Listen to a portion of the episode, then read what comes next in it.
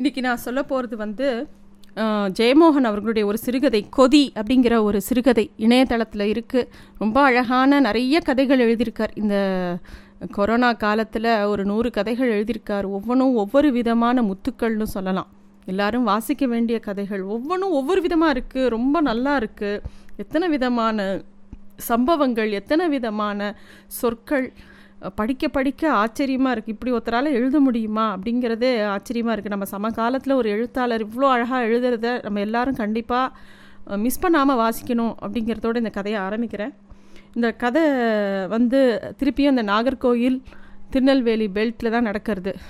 இந்த ஒரு group of fathers அதாவது கிறிஸ்டியன் ஃபாதர்ஸ் எல்லாருமே வந்து ஒரு இடத்த நோக்கி போயிட்டுருக்காங்க அப்போ அந்த காரில் போயிட்டுருக்கும்போது சூசை மரியன்கிற ஒரு ஃபாதர் வந்து அந்த காரில் இருக்கக்கூடிய மித்தவங்க கிட்ட ஒரு வார்த்தை கேட்குறாரு கொதின்னு கேள்விப்பட்டதுண்டா? அப்படின்னு கேட்குறாரு உடனே இவங்க காரில் யாரெல்லாம் போயிட்டு இருந்தாங்கன்னா இவங்கெல்லாம் வந்து காரில் திருவனந்தபுரம் போயிட்டுருக்காங்க.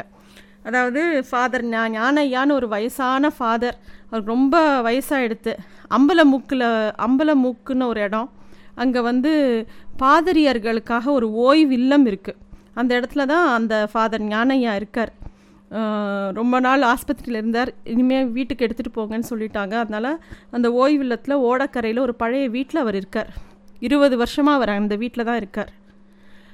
இவங்க வந்து ஒரு காரில் வந்து ஃபாதர் சூசை மரியன் அப்புறம் இந்த கதை சொல்கிறவர் அவரோட நண்பர் ஏசுதாஸ் இவங்க எல்லாரும் அந்த ஃபாதரை பார்க்குறதுக்காக போயிட்டுருக்காங்க அப்போ வந்து இந்த ஃபாதர் சூசை மரியன் வந்து மித்த ரெண்டு பேர்கிட்ட கேட்குறாங்க கொதிப்பு கொதினா என்னன்னு உங்களுக்கு தெரியுமா? அப்படின்னோடனே இவங்க சொல்கிறாங்க கொதிப்புன்னு கேட்டு கேள்விப்பட்டிருக்கோம். தண்ணி கொதிக்கிறத பற்றி கேள்விப்பட்டிருக்கோம். மற்றபடி எங்களுக்கு அதை பற்றி ஒன்றும் தெரியாது ஃபாதர் அப்படின்னோடனே சர்ச்சில் எங்கேயாவது கொதிக்கு ஓதுற சடங்கை பார்த்துருக்கியா? அப்படின்னு திருப்பி கேட்குறேன் என்னது? நம்ம சர்ச்சிலையா இல்லை ஃபாதர் கேள்வியே பட்டதில்லை. அப்படிங்கிற. நீ இந்த ஊர் தானே? அப்படின்னோடனே ஆமாம் ஃபாதர் மலையடிவாரம் களியல் அம்மா அங்கே தான் இருக்கா? அப்படின்னு சொல்கிறான் ஆனால் நீ கேள்விப்பட்டதே இல்லையா? அப்படின்னோடனே இல்லை ஃபாதர் அப்படின்னோடனே ஃபாதர் சூசேமரியன் உடனே வந்து அப்படியே சுவாமியை கண்ணை மூடி நினச்சிட்டு அப்படியே ஒரு கிராஸ் போட்டுக்கிறாரு. என்ன ஃபாதர் அது? அப்படின்னோடனே கொதின்னா சரியான தமிழில் தண்ணியோ இல்லை வேறு திரவமோ அப்படியே கொப்பளிக்கிறது தான். கரெக்டு தான். இப்போ சுடு சூடு பண்ணி கொப்பளிக்கிறது மட்டும்தான் கொதின்னு சொல்கிறாங்க மற்ற அர்த்தம்லாம் பின்னாடி வந்து சேர்ந்தது. ஆனால் இந்த கன்னியாகுமரி மாவட்டத்தில் பேசுகிற தமிழ் வந்து ஒரு ஐநூறு வருஷம் ப பழசு ரொம்ப பழசு. பல வார்த்தைகளுக்கு அதோட அசல் அர்த்தத்திலேயே இங்கே இருக்கும். பல வார்த்தைகள் காலப்போக்கில் புதிய அர்த்தம் வந்திருக்கும். அதில் ஒன்று தான் இந்த கொதி அப்படிங்கிற கேள்விப்பட்டதே இல்லை ஃபாதர் அப்படின்னு இவங்க சொல்கிறாங்க மலையாளத்தில் அதே அர்த்தத்தில் புழக்கத்தில் இருக்குது அப்படின்னு சொல்லிட்டு ஃபாதர் சூசை மரியன் சொல்கிறார் அவரோட கதையை சொல்ல ஆரம்பிக்கிறேன் அதாவது இந்த ஃபாதர் சூசை மரியன் அவர் ஒரு சின்ன வயசில் அதாவது ஆயிரத்தி தொள்ளாயிரத்தி எழுபத்தொன்னில் அப்போ அவருக்கு இருபத்தாறு வயசு. அப்போ ஒரு நல்ல துடிப்பான ஒரு பிராயம். அவரை வந்து இங்கே ஃபாதராக போட்டிருக்காங்க. அப்போ வந்து இவர் வந்து எப்படியாவது எல்லாரையும் வந்து இந்த இடத்துல வந்து சர்ச்சுக்கு வர வைக்கணும். ஒரு சின்ன கையெழுத்து பத்திரிக்கையெல்லாம் நடத்தி பார்த்தாரு. நிறைய மலையடி வாரத்தில் இருக்கிற மக்களுக்கெல்லாம் வந்து நிறையா ஜபங்கள்லாம் பண்ணி வைக்கணும் அப்படிலாம் யோசிக்கிறாரு. அப்போ அந்த ஃபாதர் சூசை மரியன் சொல்கிறாரு நூறு வருஷம் முன்னாடி இந்த மலைவாழ் மக்களுக்காக ஒரு கஞ்சி தொட்டியும் ஆஸ்பத்திரியும் கட்டியிருந்தாங்க. அப்போ வந்து ஒரு குட்டி சர்ச்சும் கட்டினாங்க. அந்த குட்டி சர்ச்சு கொஞ்ச நாளில் கொஞ்சம் பெருசாகி கல்லை கட்டா கட்டிட்டாங்க. ஆனால் அங்கே மெ மெயினாக வந்து ஆஸ்பத்திரி தான் ரொம்ப நல்லா இயங்கிட்டு இருந்தது. யாரும் வந்து ரொம்ப சர்ச்சுக்கு வரமாட்டாங்க. சில பேர் வருவாங்க சில பேர் வரமாட்டாங்க. ஆனால் எல்லோரும் ஆஸ்பத்திரிக்கு வருவாங்க. அப்போ அது ரொம்ப சின்ன ஊர். அது ஊருன்னு கூட சொல்ல முடியாது. ரெண்டு மலைக்கு நடுவில் சந்திக்கிற ஒரு தெரு தான் ஊராக மாறிட்டு இருந்தது அப்போ இவர் வந்து சூசை மரியன் சின்ன வயசில் அந்த இடத்துக்கு குடியேற வ வந்திருக்கும்போது ஞாயிற்றுக்கிழமை மாசுக்கு ரோட்டில் வரைக்கும் ஆள் நிற்கும் எல்லாரும் மலை கூலிக்காரங்க ரொம்ப பரம ஏழைங்க. ஏழைன்னா அந்த ஏழ்மையை சொல்லவே முடியாது. அப்படி ஒரு ஏழைங்க. பிழைக்க வழி இல்லாமல் புள்ளக்குட்டியோட இந்த மலை மேலே ஏறி காட்டு வேலைக்கு வந்துடுவாங்க. காட்டில் புறம்போக்கு மண்ணை ஆக்கிரமித்து குடிசை கட்டி அங்கங்கே அப்படியே இருப்பாங்க. அங்கே பாம்பு யானை எல்லா தொந்தரவோடையுமே வாழக்கூடிய மக்கள். அந்த ஊரில் அப்போ வந்து அடிக்கடி மலேரியா தான் பெரிய பிரச்சனை. துள்ளப்பனி அப்படின்னு சொல்லுவாங்க மலேரியாவை. திடீர்னு அப்படியே ஜுரம் வந்து துடிக்க ஆரம்பிச்சிருவாங்க. அதனால் அது துள்ளப்பனி அப்படின்னு பேர். அங்கே இவர் வந்து வேலை அங்கே வந்து ஃபாதராக போன உடனே அவருக்கு வந்து என்னென்னா நல்லா அப்படியே நம்ம ஒரு பெரிய ரக்ஷ வீரன் மாதிரி தன்னைத்தானே நினச்சிட்டு ஏழை ஜனங்க மூர்க்கமானவங்க படிப்பே படிப்பறிவே இல்லாதவங்க குடிப்பழக்கம் கஞ்சா பழக்கம் இருக்கிறவங்க எல்லாரையும் நல்வழிப்படுத்தணும் அப்படின்லாம் யோசிச்சுறாரு. அங்கே அப்போ சர்க்கார் பள்ளிக்கூடலாம் வந்துடுதே தவிர யாருமே ஸ்கூலுக்கெல்லாம் பசங்களை அனுப்ப மாட்டாங்க. எதுனா மா மாட்டை மேய்க்க அனுப்பிச்சிடுவாங்க காட்டுக்கு அனுப்புவாங்க அந்த மாதிரி தான் இருப்பாங்க. அப்போ வந்து எப்படியாவது எல்லாருக்கும் நல்லது செய்யணும் நம்மளோட கடமையை செய்யணும். மித்தத பலனை வந்து கர்த்தர் பார்த்துக்குவார். அப்படிலாம் இவர் யோசிச்சுக்குவார். அப்போ இவங்க சர்ச்சுக்கு பின்னாடி ஒரு சின்ன வீடு. அந்த சின்ன வீட்டில் ஓட்டு வீட்டில் தான் இவர் சு டா ஃபாதர் சூசை மரியன் தங்கியிருந்தார். அந்த சர்ச்சோட இணைஞ்ச ஒரு ஒத்தாரியில் கோயில் குட்டி நல்ல பண்டாரம் அப்படிங்கிறவர் தங்கியிருந்தார். இந்த நல்ல பண்டாரங்கிறவர் வந்து அந்த சர்ச்சுக்கு வந்து ஒரு பிஆர்ஓ மாதிரி. அவருக்கு தான் அந்த ஊரை நல்லா தெரியும். கிட்டத்தட்ட இருபத்தஞ்சி வருஷமாக அந்த ஊர்லேயே இருக்கக்கூடிய ஒரு ஆள் அவர். அவர் சொந்த வீடு பக்கத்தில் கிறிஸ்டோ காலனியில் அவருக்கு வீடு இருந்தது. இருந்தாலும் அவருக்கு தான் அந்த சர்ச்சில் கோயில் குட்டி வேலை அப்படின்னு சொல்கிறாரு அவருக்கு மெயினாக என்னெல்லாம் நிறைய பல தொழில் பண்ணிட்டு இருந்தார். மாடு வாங்கி விற்கிறது மலைக்கு வந்து வேணுங்கிற சரக்கு எடுத்துகிட்டு வந்து அங்கங்கே விற்கிறது இந்த மாதிரி நிறைய வேலை பார்த்துட்டு இருந்தார் அவர். அவருக்கு வந்து இந்த ஃபாதர் சின்ன வயசாக இருக்கார் இல்லையா? அதனால் இவர் பேரில் பெரிய மரியாதையெல்லாம் இல்லை. ஒரு நாள் நல்ல பண்டாரம் அந்த சர்ச்சில் இல்லை. இந்த ஃபாதர் சூசை மறையன் மட்டும் தனியாக இருக்கார். அப்போ ஒரு மலைக்கூலி பொம்பளை வந்து ஒரு குழந்தைய தூக்கிட்டு வந்து சாமி எனக்கு எனக்கு பிள்ளைக்கு கொதிக்கு ஓதி கெடுங்க அப்படின்னு கேட்குறார் இவருக்கு புரியல. என்னது? அப்படின்னா என்ன? அப்படின்னு கேட்குறாரு. பிள்ளைக்கு கொதி விழுந்து போட்டது வயத்தில் மாந்தம் கஞ்சி தண்ணி கொடுக்காம கிடக்கு அதுக்கு ஓதுங்க அப்படின்னு சொல்கிறார் ஓதுறதா? இது சர்ச்சுமா? ஆண்டவரோட இடம். எல்லா துக்கத்துக்கும் போகணுன்னா ஜபந்தான் செய்யணும் அப்படின்னு அவர் சொல்கிறார் உடனே அந்த மலைஜாதி பொண்ணு சொல்கிறா ஜபம்லாம் வேண்டாம். ஓதி கட்டினா போதும் அப்படின்னு திருப்பியும் சொல்கிறா அதெல்லாம் இங்கே செய்யறது இல்லைம்மா வேணும்னா மருந்து தரேன். நாளைக்கு வா டாக்டர் இருப்பார் அப்படின்னு இவர் சொல்கிறார் இல்லை இல்லை. ஓதி கெட்டினா தான் சரியாகும். சின்ன சாமியார் ஓதி கட்டுவார். அவர் எங்கே? அப்படின்னு கேட்குறார் அப்போ தான் இவருக்கு புரியுது. இதுக்கு முன்னாடி நீ ஓதி கட்டியிருக்கியா? அப்படின்னு கேட்டவுடனே ஆ நாலஞ்சு தடவை மூத்தவளை கட்டியிருக்கேன். இங்கே தான் எல்லாரும் ஓதுறாங்க அப்படின்னோடனே அப்போ வந்து எதுக்காக ஓதுறாங்க? அப்படின்னு இவர் கேட்குறார். அப்போ தான் அந்த பொம்பளை சொல்கிறா இந்த மலையில் எங் என்னோடய புருஷன் வந்து கொஞ்சம் கையில் காசுள்ள ஆள். ஒரு இடத்துல வாட்ச்மேனாக இருக்கார். கையில் கொஞ்சம் காசு பொ புழங்கும். அதனால் எங்கள் வீட்டில் சோறும் கறியும் ஆக்குவோம். ஆனால் வீட்டை சுற்றி சோத்துக்கு செத்த கூட்டம். வேறு யாருக்குமே சாப்பாடே கிடைக்காது இந்த இடத்துல. இந்த இடத்த விட்டு எங்கேயாவது போகலான்னா நாங்கள் சொந்த வீடு வச்சுருக்கோம். எங்கே போகிறது ஒரு வாய் நிறைஞ்ச சோறு சாப்பிட முடியல.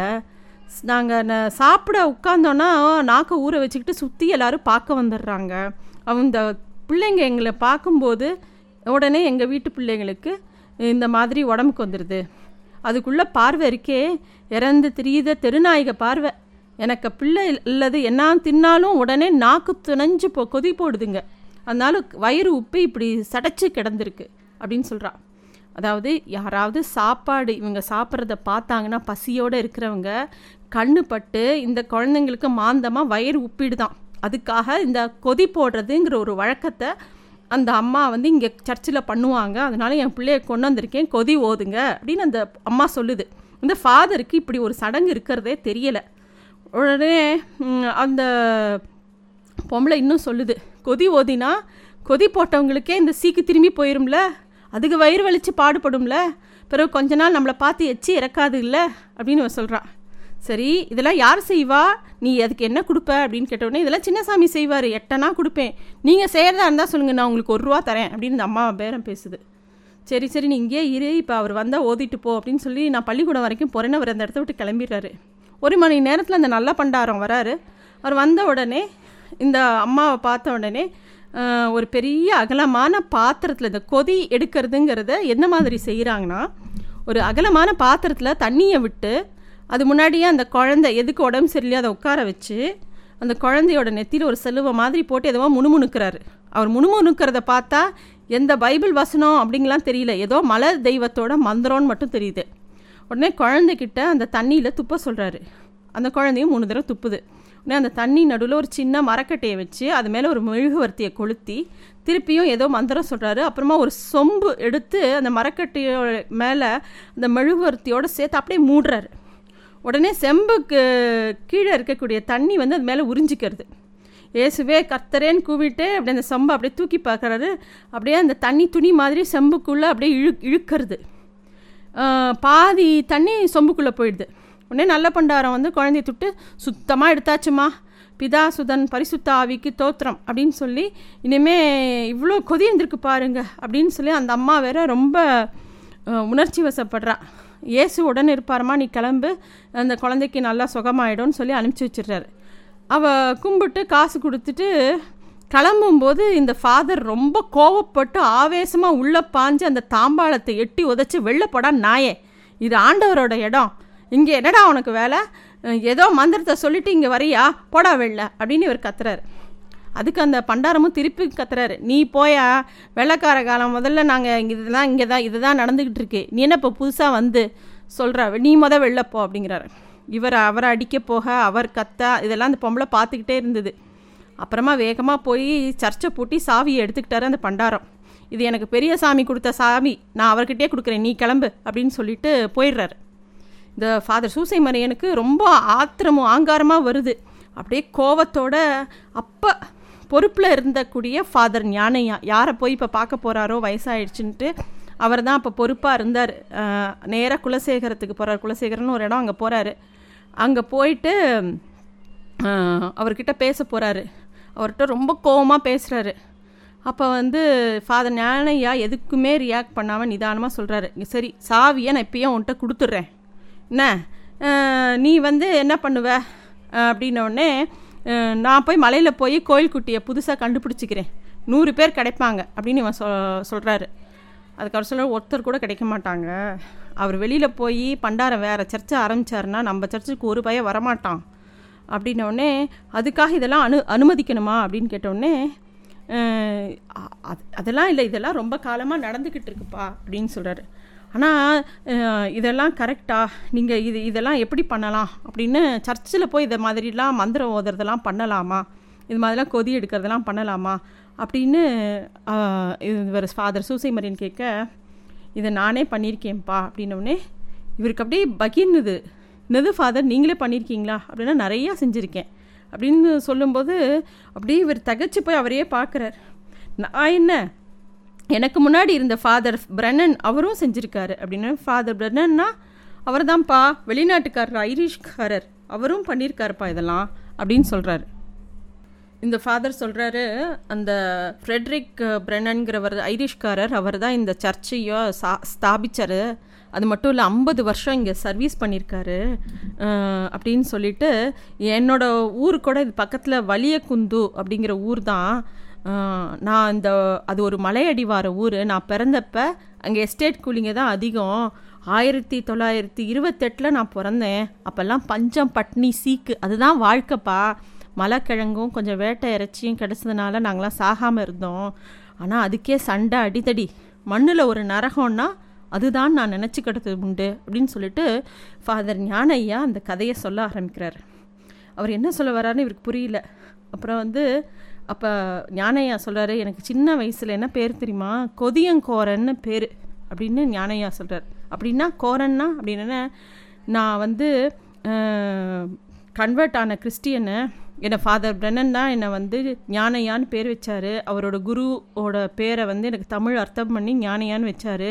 நான் அவனை அவரை பார்க்கும்போது எனக்கு ஏழு வயசு. எங்கள் அப்பா மலைக்கூலி அம்மா ஊர் நாட்டில் சுள்ளி பொறுக்குவாங்க. ஒரு மாடு உண்டு எட்டு பிள்ளைங்க எங்கள் அம்மாவுக்கு மொத்தம் பதினேழு பிள்ளைங்க அதில் மிஞ்சினது எட்டு தான். நான் தான் கடைசிக்கு முந்தினவன். எங்கள் வீட்டிலாம் அப்போல்லாம் ராத்திரியில் எப்பயாவது சமைப்பாங்க. மற்றபடி பிள்ளைகளுக்கு வேலைக்கு சாப்பாடு கொடுக்குறங்கிற வழக்கம்லாம் இப்போ கிடையாதுப்பா. நாங்கள் வந்து கோழிங்கெல்லாம் எப்படி கொத்தி கொத்தி திங்கும் தெரியுமா தீனி? அது மாதிரி எதை பார்த்தாலும் எடுத்து சாப்பிட்ருவோம் எந்த முட்டைனாலும் குடிச்சிருவோம். பாம்பு பாம்பு முட்டையை கூட குடிச்சிருவோம். அப்படின்ன உடனே இவருக்கு அப்படியே நடுங்கிடுது. ஃபாதர் ஞானையா புன்னகிச்சிட்டே சிரிச்சுக்கிட்டே சொல்கிறாரு ஆமாப்பா பாம்பு முட்டையெல்லாம் குடிக்கலாம். ரொம்ப சின்னதாக இருக்கும். ஆனால் நஞ்சு கிடையாது. அந்த காலத்தில் வந்து எங்களுக்கு சாப்பிட ஒன்றுமே கிடைக்காது. அப்பா அம்மா சாப்பாடு போடணுங்கிற வழக்கம்லாம் கிடையாது. எதை பார்த்தாலும் இருந்தாலும் எங்களுக்குள்ளே எப்பயும் ஒரு பசி இருக்கும். எதை பார்த்தாலும் சாப்பிட்ருவோம் எங்களை பொறு பொறுத்த வரைக்கும் என்னென்னா எதை வேணால் சாப்பிட்லாம். சாப்பிட்டா செத்து மட்டும் போகக்கூடாது. விஷமாக இருக்கக்கூடாது. அவ்வளோதான் எதை வேணால் சாப்பிடுவோம். பாம்பு முட்டையை கூட தொட்டு பார்ப்போம். அந்த உள்ள பாம்பு வளர்ந்துருந்தா சாப்பிட மாட்டோம். இல்லை அது கருவாக இருந்தால் சாப்பிட்ருவோம் முதல்ல முட்டை. எது கிடைச்சாலும் சாப்பிட்ருவோம் அன்னாசி பழத்தோட அந்த இதோட சேர்த்து அன்னாசி பழத்தோட வேரோட சேர்த்து அந்த மேலே இருக்கிற முள்ளோட சேர்த்து கூட சாப்பிட்ருவோம் எங்களுக்கு வந்து பசி பசி அப்படி ஒரு பசி இருக்கும். ஒரு சமயம் என் தம்பியை வந்து ஒரு மலைப்பாம்பு அப்படியே முழுங்கிடுத்து. அந்த மலைப்பாம்பை வெட்டினோம். உள்ளே என் தம்பி அப்படியே இருந்தான் இறந்து கிடந்தான். அந்த வந்து பங்கு போட்டு சாப்பிட அந்த ஊரில் அப்படி ஒரு சண்டை அடிதடி சண்டை உங்களுக்கெலாம் தெரியாது. அந்த மாதிரி ஒரு காலம் அப்படி ஒரு வாழ்க்கை பசி வாழ்க்கைன்னு நான் ஒரு கவிதையை எழுதியிருக்கேன் நான் உனக்கு அப்புறமா தரேன். அதில் எனக்கு கொதியன்னு பேருனா நான் எப்படி இருந்திருப்பேன் பாரு நான் சரியான தீனி பைத்தியம்ப்பா எங்கே யார் எதை தின்னுட்டு இருந்தாலும் போய் அப்படியே பார்த்துக்கிட்டே இருப்பேன். அவங்க கீழே போட்டதை எடுத்து சப்பி பார்ப்பேன். துரத்தி நான் கூட போக மாட்டேன். என்னோடய கொதி பார்வை ரொம்ப சக்தியானது. அதான் நான் சும்மா யாராவது பார்த்தாலே அவங்களுக்கு வயறு அப்படியே உப்பிரும். அதுவும் நல்லது தான் என்னை பார்த்தாலே எதையாவது தூக்கி போட்டுருவாங்க திங்கிறதுக்கு. நாங்கள் அதை பொறுக்கி சாப்பிட்டுக்குவேன். இப்போ எங்கள் ஊர் எங்கள் ஊரில் ஃபாதர் பிரண்ணன் வருவார். ஒரு சின்ன சைக்கிள் வச்சுருந்தாரு. அவர் தான் வருவார் வெளிநாட்டுக்காரரு. அவர் நல்ல வில இருப்பார். பச்சை கண்ணு உதடே கிடையாது. அவரை பார்த்தா பாதி பேர் பயந்துக்கிட்டு ஓடிடுவாங்க ஆனால் கொஞ்சம் கொஞ்சமாக அவர் ஊரில் பழகிட்டார். ஜபம் பண்ணுவார் மருந்து கொடுப்பாரு. ரொம்ப நல்லவர். பேய் பிசாசெல்லாம் ஓ ஓதி விடுவார் கொதி போடுவார் எல்லாமே செய்வார்.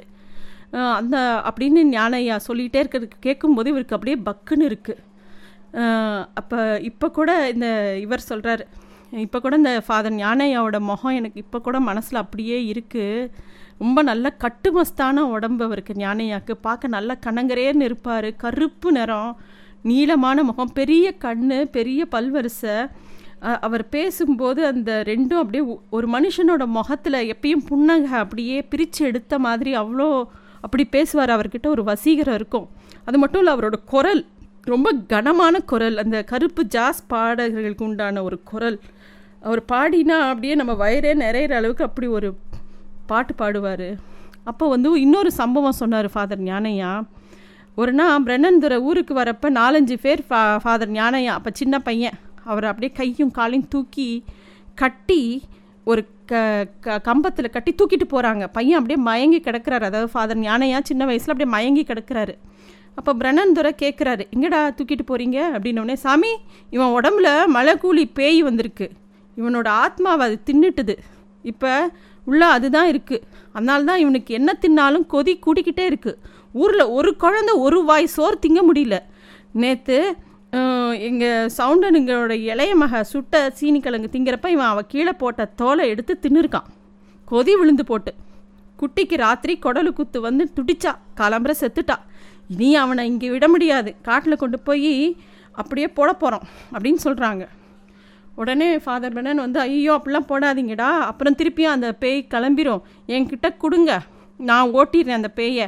அப்படின்னு சொல்லி ஃபாதர் ஞானேயாவை அப்படியே கூட்டிகிட்டு போயிடுறாரு அந்த பிரனன் ஃபாதர் பதினெட்டு வருஷம் தன் கூடவே வச்சு அவரை படிக்க வச்சு அவரை வந்து எல்லா விஷயமும் சொல்லி கொடுத்து எல்லாம் பெரிய ஒரு நல்ல ஆளாக்குறாரு அந்த ஃபாதர் பிரன்னன் வளர்ந்ததுமே நீ போய் நல்ல விதமாக கல்யாணம் பண்ணி உன் வாழ்க்கையை வாழு.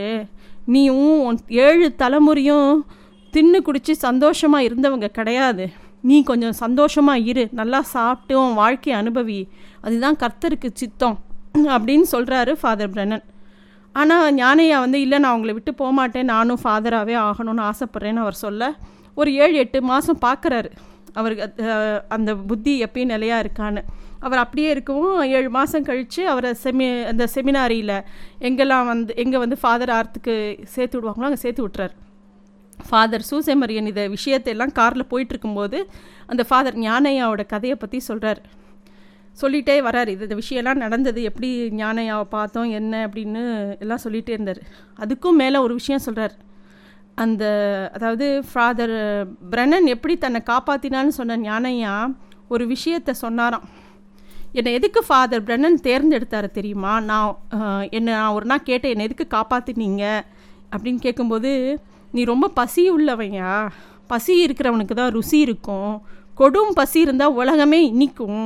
நீ பசி உள்ளவன் நீ தான் கர்த்தரோட கனியரை நல்லா ருசிப்பன்னு தோணுச்சு அதனால தான் உன்னை நான் வந்து தேர்ந்தெடுத்தேன் அப்படின்னு சொல்கிறார் இப்படியே பே இவர் சொல்கிறது எல்லாம் கேட்டுகிட்டே இருக்கார். அப்போ வந்து ஞானையா வந்து இந்த சூசை மரியன் கிட்ட சொல்கிறார் அந்த கோவமாக வந்து பேசிகிட்டு இருக்கும்போது அவங்க பாவப்பட்ட ஜனங்கப்பா பசி தான் அவங்களுக்கு எல்லாமே. இது வெறும் சோத்து பசி இல்லைப்பா. ஒன்றுமே அவங்களுக்குள்ளே இருக்காது. ஒரு பெரிய சூனி அவங்களுக்குள்ளே இருக்கும். அந்த மலைவாழ் மக்களுக்கு அவங்களுக்கு வந்து அது பசின்னு நினச்சிக்கிட்டு எதை எடுத்தாலும் சாப்பிடுவாங்க. உடம்பு மனசு ஆத்மா எல்லாம் சத்த போடும். அதெல்லாம் அதில் பாதாளத்தில் இருக்கும். அவங்களுக்கு என்னமோ அந்த சாப்பிட்டா எல்லாம் சரியாயிடும்னு நினச்சிட்டு இருப்பாங்க. அப்படின்னு அவர் சொல்கிறார் அன்றைக்கி வந்து நல்லா மழை பெஞ்சிட்டு இருந்தது. ஃபாதர் ஞானையா அப்படியே தனக்கு தோணினதெல்லாம் பேசிகிட்டே இருந்தார். தனக்கு முன்னாடி இருக்கிறவங்க வந்து யாரோ ஒரு சாமி கிட்ட சொல்கிற மாதிரி தான் நினச்சதெல்லாம் சொல்லிகிட்டு இருக்கார். நல்லா பசி வேணும்னு தான் பிரண்ணன் துறை சொன்னார். அதான் நானும் அதை பிடிச்சிக்கிட்டேன். நான் படிப்பில் பசியோடு இருந்தேன். அந்த பசி தான் இங்கே என்னை கொண்டு வந்து சேர்த்தது. அதுக்கப்புறமா உட்காந்து இந்த ஜனங்களோட இப்போ இருந்தேன். இந்த ஜனங்களை பார்க்கும்போது ஒரு எறும்பு கூட்டத்தை பார்க்குற மாதிரி தோணும். பசி வரியில் தீனி இல்லைன்னா அப்பப்போ செத்துடுவோங்கிற மாதிரி எறும்புங்க அப்படியே அலப்பாயும் தெரியுமா? அது மாதிரி இந்த ஜனங்களும் அது மாதிரி அலப்பாயும் இந்த மலைவாழ் ஜனங்க. பாவப்பட்ட ஜனங்கய்யா? பாவப்பட்ட ஜனங்க. ரொம்ப பாவப்பட்ட ஜனங்க. அதுங்க மட்டும் சொ சொல்லிட்டே இருங்க. இந்த ஞான மந்திரம் நல்லவங்க கெட்டவங்க இதெல்லாம் பார்க்காதீங்க. அறிவு இருக்கா? இல்லையா? இதெல்லாம் பார்க்காதீங்க. ரட்சிக்கப்பட்டவங்களா? இல்லையான்லாம் பார்க்கப்படாதீங்க. இவங்கெல்லாம் பாவப்பட்ட ஜனங்க பசிச்ச ஜனங்க. இவங்கெல்லாம் ஒரு வாய் ஒழுங்காக சாப்பிட்டது இல்லையா நம்ம இங்கே எதுக்கு தெரியுமா வந்திருக்கோம்? இவங்களை மேய்க்கவோ இவங்களுக்கு எதையும் போதிக்கவோலாம் இல்லை.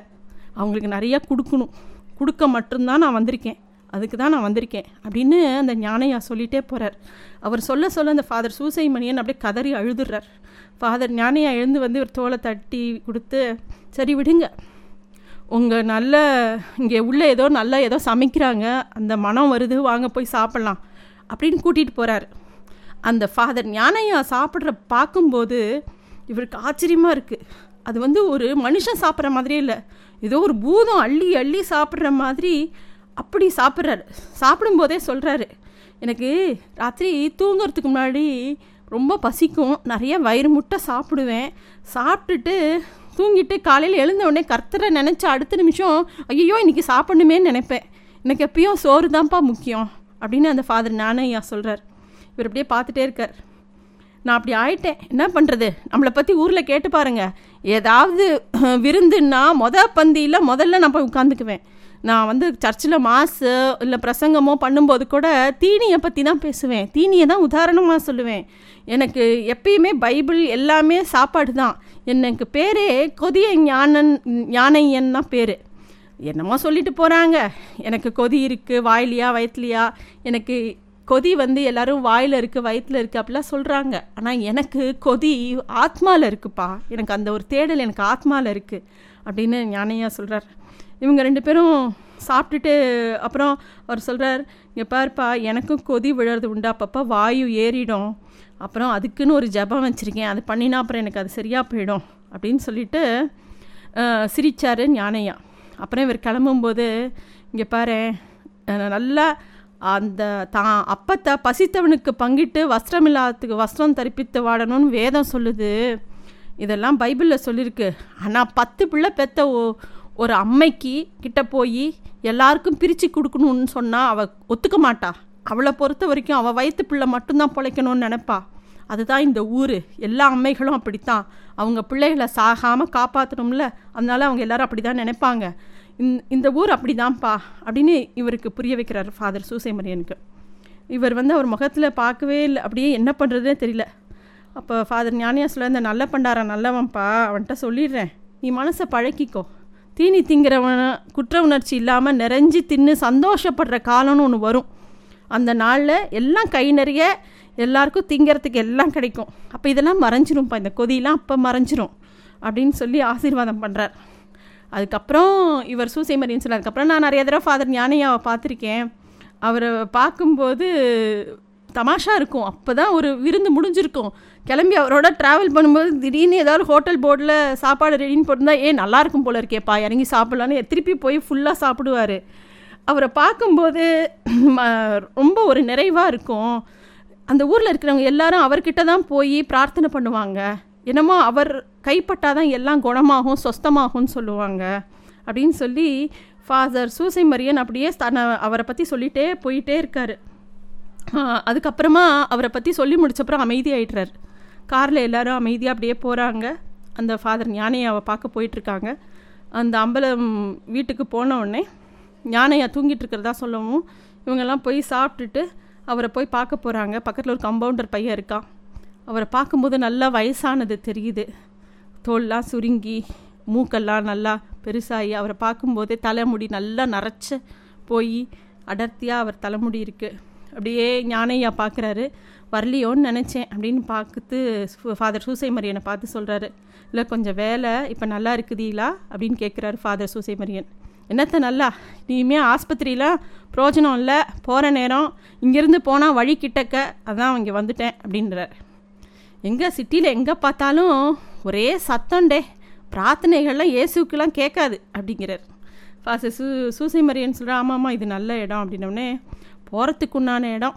ஆனால் காம்பு இன்னும் அருக மாட்டேங்குது. கனி விழாமல் நின்றுட்டுருக்கு பார்ப்போம் சாப்பிட்டீங்களா? அப்படின்னு கேட்குறாரு ஞானையா ஃபாதர் சாப்பிட்டாச்சு சூசைமரியன் சொல்ல உடனே சிரிக்கிறார்.